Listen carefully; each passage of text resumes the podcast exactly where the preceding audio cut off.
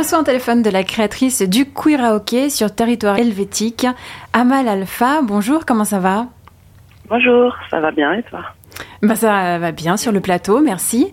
Pour commencer, qu'est-ce qu'un queer euh, alors, un karaoké, c'est un karaoké qui est pensé pour euh, pour créer un espace bienveillant euh, pour euh, notamment les personnes queer, mais pas que. Euh, qu'est-ce que tu entends par un espace bienveillant? Est-ce que tu peux détailler? Ouais. L'idée, c'est que, en fait, donc quand on est dans un karaoké, on, monte sur scène et puis on se rend vulnérable. En fait, on, va sortir sa voix, on va montrer ses tripes devant des gens et et du coup quand on, fait partie de certaines minorités euh, d'expression de genre ou euh, même racisées, euh, le regard des autres quand on monte sur scène peut être euh, lourd. Alors des fois, c'est pas forcément dans l'insulte ou dans le ou dans la, la, la méchanceté, mais euh, aussi dans la fétichisation. quand on sort de l'ordinaire, on va nous regarder bizarrement. Donc l'idée, c'est de créer un cadre où n'importe qui peut monter sur scène sans qu'il y ait ces regards et ces jugements qui soient en tout cas apparents. Le queer hockey vient d'Auckland. Tu as vécu 4 ans et tu l'as ramené dans tes valises en débarquant en Suisse. Quelles sont les particularités de la scène euh, locale LGBTQIA+ là-bas par rapport à nos contrées? Alors, euh, quand je suis arrivée à Auckland, je me définissais pas forcément comme queer. Déjà, j'avais, enfin, j'ai toujours eu euh, un rapport bisexuel au monde, mais c'est vrai que je, n'étais pas, pas très clair dans ma tête. Euh, et puis euh, là-bas, c'est déjà beaucoup plus installé depuis très longtemps. Il y a vraiment une, une, scène underground assez punk comme ça. Et même, il y a une scène underground punk queer, mais il y a aussi une scène, une scène mainstream queer euh, qui est là depuis très longtemps et qui, moi, m'a permis de, me confronter à plein de choses que j'avais en moi, comme des manières d'approcher le désir, par exemple. Euh, qu'est-ce qui est désirable, qu'est-ce qui n'est pas désirable, quel type de corps sont désirables ou pas.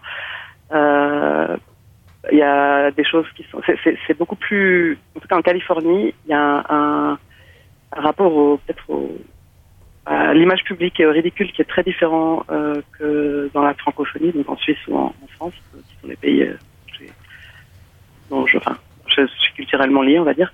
Euh, c'est-à-dire qu'on peut, on peut, on est beaucoup plus euh, poussé à, à, apparaître comme on est, et tout le monde va être. Euh, il y a plus de lâcher prise, on pourrait dire. Il y a plus de lâcher prise, et puis moins puis, de jugement. Même les gens, les gens sont même waouh, c'est génial. Vous savez, vous savez, oh amazing. Ben, en fait, c'est le côté positif du amazing, c'est-à-dire que quoi que tu fasses, c'est génial. Il okay. y, a, y, a, y, a, ce truc où, où euh, ça permet en fait d'être de, de, en dehors des normes et puis de, de, de s'exposer et puis la réponse ça va et être de l'assumer si en fait. Être sincère, la réponse ça va être waouh, voilà. Alors, beaucoup de morceaux demandés en karaoké ont des paroles qui posent problème au niveau du respect d'autrui. Tu m'expliquais en off que tu avais hésité à faire une liste des chansons autorisées. C'était trop compliqué, tu as laissé tomber. Quelles sont les chansons bien connues qu'on te demande souvent de passer et qui posent problème? Alors. Euh, tu as des exemples Ouais, ouais, j'en ai plusieurs. Euh, donc, euh, en fait, il y a, y, a, y a, différents niveaux par rapport à qu'est-ce qui pose problème. Il y a, y a les auteurs par exemple, il y a une chanson qui ne demande pas si souvent que ça, de moins en moins d'ailleurs, mais euh, par exemple de, de Leur Désir, de Vin de Portera. Donc voilà, le Bertrand Cantat est accusé de, enfin, a été condamné pour l'assassinat de sa femme, par exemple. Donc ça c'est un aspect. Il y a d'autres aspects où c'est euh, les paroles. Donc euh, je sais pas, je pense à, je pense récemment la Belle de Notre-Dame de Paris, mm -hmm. où euh, les paroles sont absolument horribles. Qu'est-ce que dit la chanson? Bah, c'est un peu des gros dégueulasses qui veulent prendre la virginité d'une euh, jeune euh, fille euh, gitane mineure. Donc il y a plein de choses. Il y a, y a, y a ouais, la virginité, il y a ces, ces hommes qui sont tous derrière Belle, Esmeralda, et la virginité. Enfin ouais. Et le fait qu'elle soit mineure, et puis le fait qu'elle soit une gitane aussi. Donc a aussi la fétichisation raciale d'une image. Euh, elle, elle, celle-là, elle a beaucoup de, elle, coche beaucoup de cases. Ouais. Et pour régler ces, ces problèmes euh, de parole, tu as développé le karaopo. Qu'est-ce que c'est?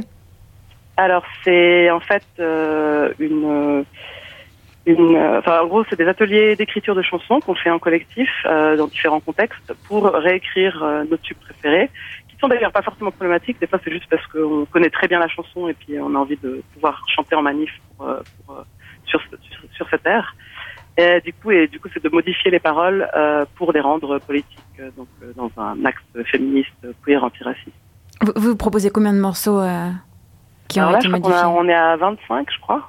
On est à 25. Donc à la base, ça avait été créé pour des manifs, spécifiquement. Donc c'était vraiment pour euh, être en char, en manifestation. C'était à l'époque de Prenons la ville.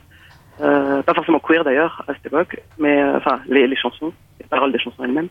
Et puis euh, ouais, et puis ça, ça a un peu évolué. Et puis maintenant, les gens viennent les chanter dans les dans les karaokés. Mhm. On peut les trouver Ouais. sur votre chaîne YouTube, hein, c'est juste. Ouais, exactement. Ouais. Tu suis actuellement des études de traduction. Selon toi, pas n'importe qui peut traduire des textes de personnes non binaires ou appartenant à la communauté queer. Euh, Est-ce que tu peux détailler En quoi c'est un problème? Euh, sais pas si c'est forcément, enfin oui, pas n'importe qui.